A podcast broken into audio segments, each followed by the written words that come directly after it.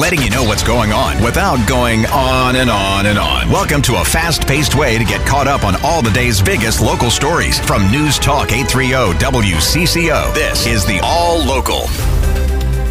With Wednesday's WCCO All Local, I'm Rusty Ray. Today's stories include possible new rules regarding blood donations from gay and bisexual men. The former vice president visited Minnesota, and we'll have an update on COVID from Dr. Michael Osterholm. We start with the new state Supreme Court ruling on voting rights for felons. Laura Oakes has the story. A bill that would legalize felons to vote immediately upon their release from prison has passed the House and is expected to pass the Senate as well.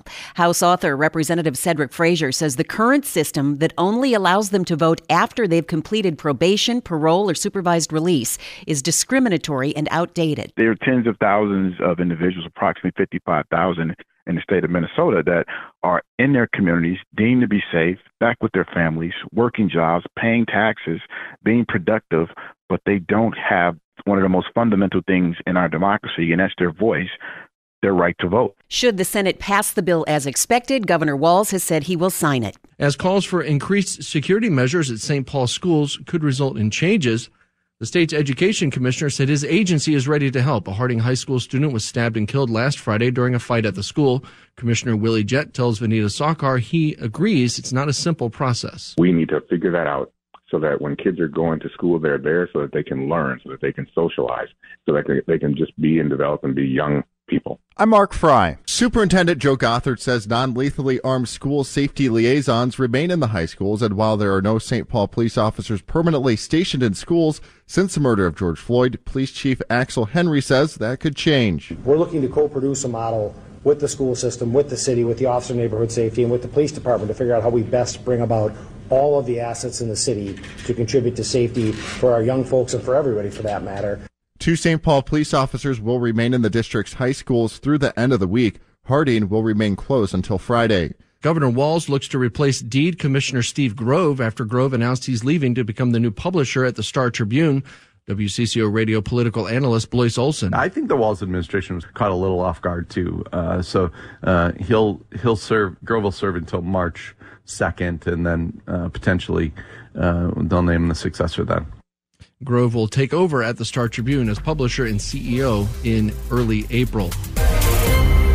It's just five months since Hurricane Ian devastated the Fort Myers area. Tamara Pygott works for Lee County and says the community is still recovering. Every single uh, week, there are more and more things reopening, but it, it's going to take some time before the, the you know the the hotels are, are, re, are able to be restored and that the vacation rentals are, are you know repaired and, and some things are going to have to be rebuilt some things are gone. Twins manager rocco baldelli saying this year's spring training will feel a bit different. I think that's going to impact everybody. I mean this is our um, home to the south and uh, uh, fort myers does a lot for us too. Baldelli saying he's also proud the organization used its fort myers facility in the hurricane's aftermath for emergency aid and recovery efforts. Paul hodowanik news talk 830 wcco the FDA is considering changes that would allow gay and bisexual men to donate blood with no waiting period. The FDA loosened restrictions for people who may have lived in Europe at times that would have put them in contact with mad cow disease. It could also end the restriction for men who have sexual relationships with other men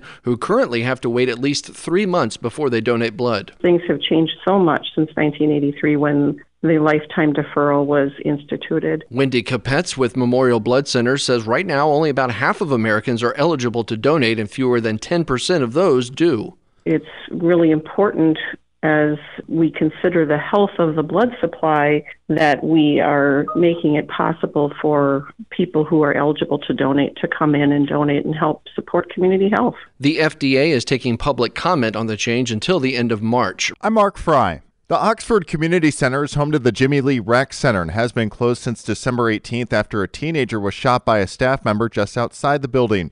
Saturday's reopening brings changes to the center, including a new building access control system, security camera upgrades, and improved common areas. St. Paul Parks and Recreation Director Andy Rodriguez writes that staff are receiving additional training and that they're making changes to the staffing model to better serve the needs of the facility. This is Laura Oakes. We could hear the legal fate of former Minneapolis Minneapolis police officer Tou Thao today. It's been 90 days since Hennepin County Judge Peter Cahill heard arguments from Thao's attorneys as to why he should not be punished in state court. Thao, who held bystanders back as former MPD officer Derek Chauvin knelt on George Floyd's neck in May of 2020, is charged with aiding and abetting murder and manslaughter. His attorney argued the state has not proven beyond a reasonable doubt that Thao knew Chauvin was committing a crime. Thao is already serving a 42 month federal sentence for violating Floyd's civil rights. I'm Steve Simpson. The search continues for a murder suspect who failed to show up for his trial this week. 58 year old Ralph Appman was convicted in absentia by a Cotton County jury yesterday for killing Juan Morales Rivera outside of a Windom bar in August of 2021. The BCA and Windom police believe that Appman may be in the Twin Cities area and could be armed with a pistol and an AR-15. If you know of his whereabouts, you're asked to call 911 and not approach him yourself. Former Vice President Mike Pence is visiting Minneapolis today. His spokespeople say he'll talk about what he calls, quote, defending parents' rights.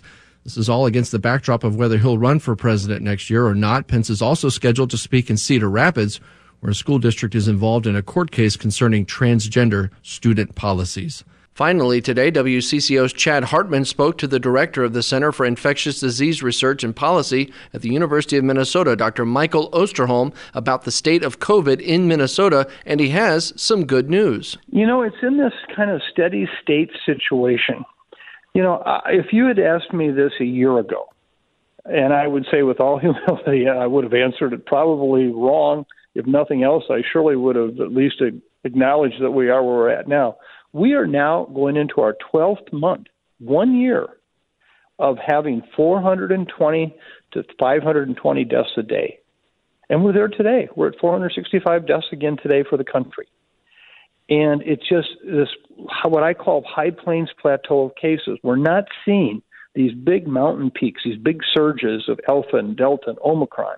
But we're not seeing the low valleys either, you know, where it seems like we're over it it just keeps hammering home and hammering home. And I can just tell you, in the last three weeks, I've had more friends, colleagues, and and others I know here in Minnesota who have become infected.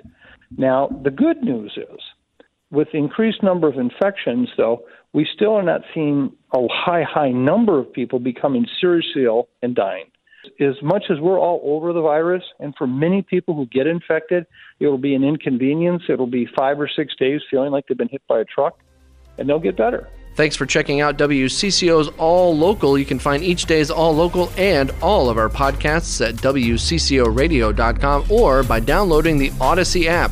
Make it a great Wednesday. I'm Rusty Ray, News Talk 830 WCCO.